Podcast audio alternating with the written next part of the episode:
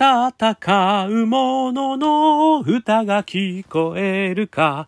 ということで始まりました。残酷の残に間抜けの間と書きまして、残間光太郎の戦うものの歌が聞こえるかでございます。この番組はイノベーションを超えたい人、新しい価値を作りたい人、そんな人たちのために送る番組でございます。私、株式会社イノプロビゼーションの代表させていただいたり、株式会社 NTT データのオープンイノベーションエヴァンジェリストをさせていただいたりしております。さて本日はですね、2023年4月、5日の夜という感じですかね。いつの間にか気がついたら4月かなり過ぎていたというところでございますけれども、皆さんもうね、新年度だいぶ落ち着きましたでしょうか。まだまだ落ち着かないですね。これからですね。はい。ということで私もですね、いろいろやらなきゃいけないこと、ね、年度末の会計処理もですね、これからやっていかなきゃいけないということで、結構大変だよというところではございますけれども、今日も楽しくお話ししてみたいと思います。ということで今日お話しするのはですね、楽しくというキーワードからですね、落語。この落語のですね、ルーツって何なのかってことが私全く知らなかったんですけれども、今回ですね、ちょっと素敵な本を読ませていただいて、それがですね、ビジネスエリートがなぜか身につけている教養としての落語。立川談慶さんですかね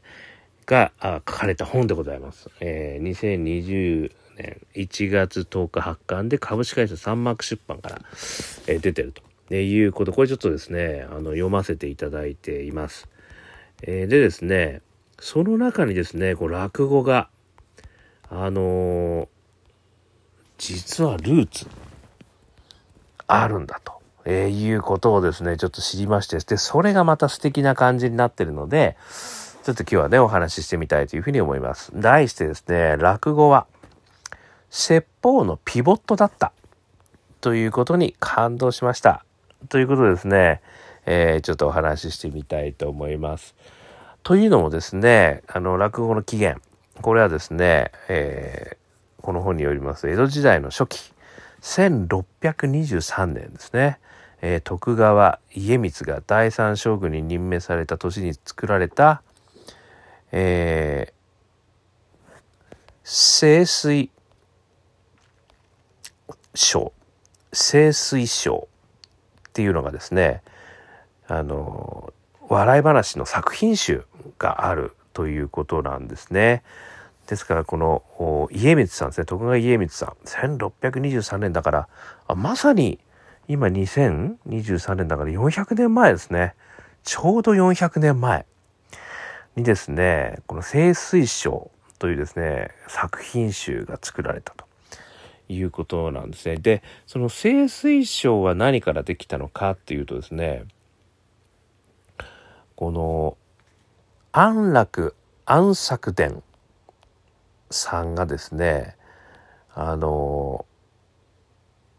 説法を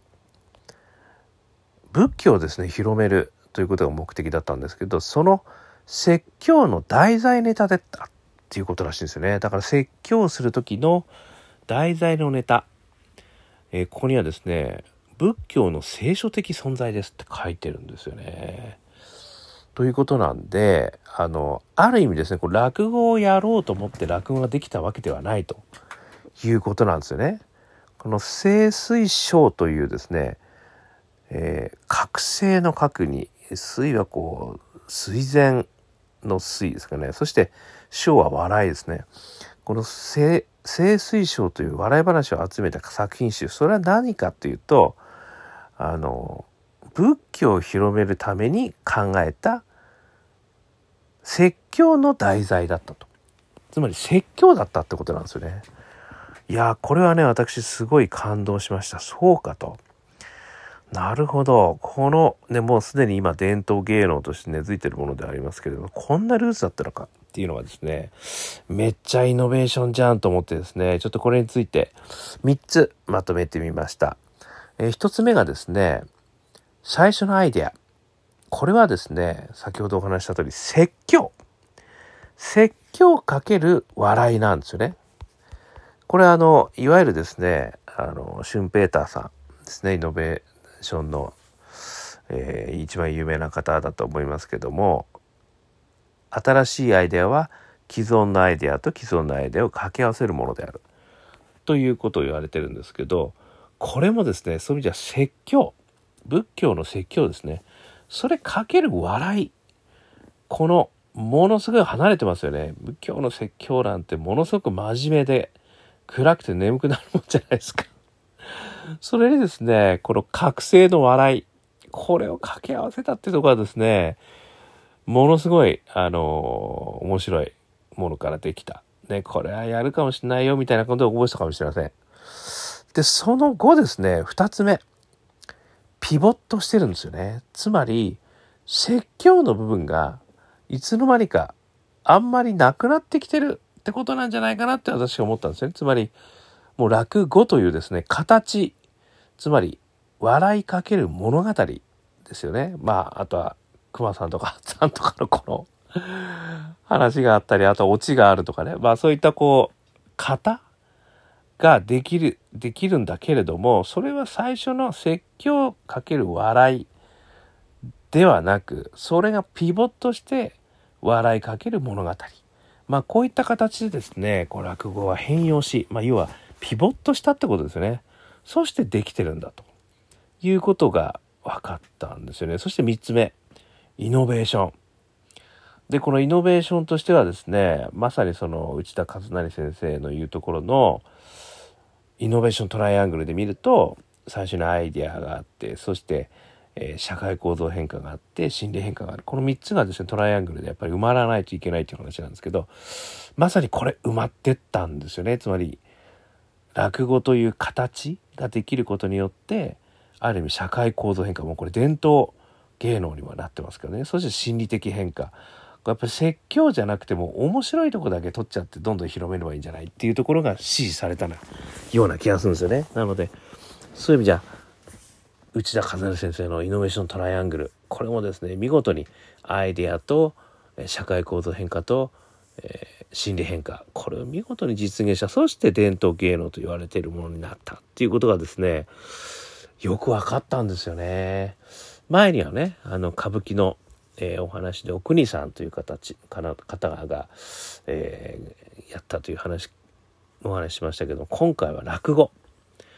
これはですねいきなり天才落語師が出てきたわけじゃないんですね。さっきお話しした盛衰章、これの作品集があって、でそれは何のために作ったかっていうと、仏教を広めるために作ったものだったっていうところですね。でそれがピボットして落語という形態になって伝統芸能になってた、まあこういう物語だったっていうことなんですよね。ですからやっぱりイノベーションはねある意味時間はかかるということがよくわかりますよね。そして昔の伝統芸能と言われているものは今、いやその頃はイノベーションであったということですね。だから今を考えると、今から伝統芸能を作るためには今のイノベーションを何か作らなきゃいけないっていうことなんですよね。それがやっぱりぐるぐる回るっていうことがまあ文化っていうことになるのかなっていう、そんなところもですねちょっと考えたっていうことですね。ということで、まとめてお話をするとですね、落語の最初のアイデア、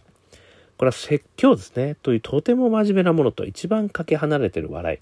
これを掛け合わせたってことですね。これ春平達さんの言うところですね。でこの説教はですねそのうちどこかに行ってしまって笑いだけが残って際立たせる、でさらにその笑いかける物語ですよねということになっていったということなのかなと。でそれが何代もこう引き継がれていくところによって内田和成先生の言うところのイノベーショントライアングル、社会構造変化と心理変化、これをもたらして伝統芸能として、世界に冠たるですよねイノベーションになっていったということが今回すごくよく分かったというふうに思いました。ということはですね、今の現代の我々に考えてみると、やっぱ新しいアイデアをねどんどんやっぱり生み出していくということは必要ですねっていうことと、それから必ずピボットするんだと、この覚悟を持つってことですね。ピボットしてどんどんさらに自分たちの面白い方だったりいい方向に結べばいいんだと。そして最終的には社会行動変化、心理変化、行動変容を起こすことによってイノベーションになり、それが伝統芸能になっていくだろう。そういう意味ではすごい時間をかけながらもですね、今の時代のね、伝統なんかそういったものも将来ね作っていけたらいいなっていうふうに思いました。書籍はですね、このビジネスエリートがなぜか身につけている教養としての落語、立川談慶さんですね、株式会社サンマーク出版、2020年1月10日出てますんで、よかったら見てください。いや、すごく面白い本です、これ。はい。ということでですね、少しでも参考になりましたら幸いです。ということで、anchor.fm 毎日話しますので、よかったら登録してください。Facebook とかね、SNS やってますんで、よかったらこちらもコメントください。そして我がアカペラグループ香港ラッキーズ中年ワンダーランド、こちらもですね絶賛ストリーミング中でございますので、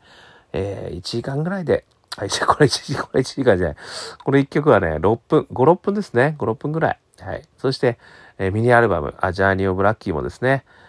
出てます。こちらは iTunes、 そしてモーラ、こちらの方でダウンロード販売してますので、よかったら聞いてみてください。そして一人でもイノベーションを起こすことができる、そんなことを書いた本、オープンイノベーション21の秘密、こちらがですね1時間くらいで読めちゃう本、ただ中身こいこいということで電子書籍リアル書籍ありますので、よかったら見てください。普段はですね私はイノベーションコンサルをやってますので、よかったらイノベーションの悩み、研修でもワーキングでも、ビジネスアイデアでも、いろいろなもの支援してますんで、よかったら お気軽にお問い合わせくださいませ。そして最後にですね、起業家の皆様ね、リスクがあるんじゃないかね、なかなかパパブロックママブロックに合うんじゃないか、そんなこともある学生の方、そして大企業の方ねいらっしゃると思いますけれども、何度でも挑戦できるプラットフォーム、そういったものも、今一生懸命作ってますんで、よかったらお声掛けくださいませ。ということで今日も聞いていただきましてどうもありがとうございました。それでは皆様頑張りましょう。また明日。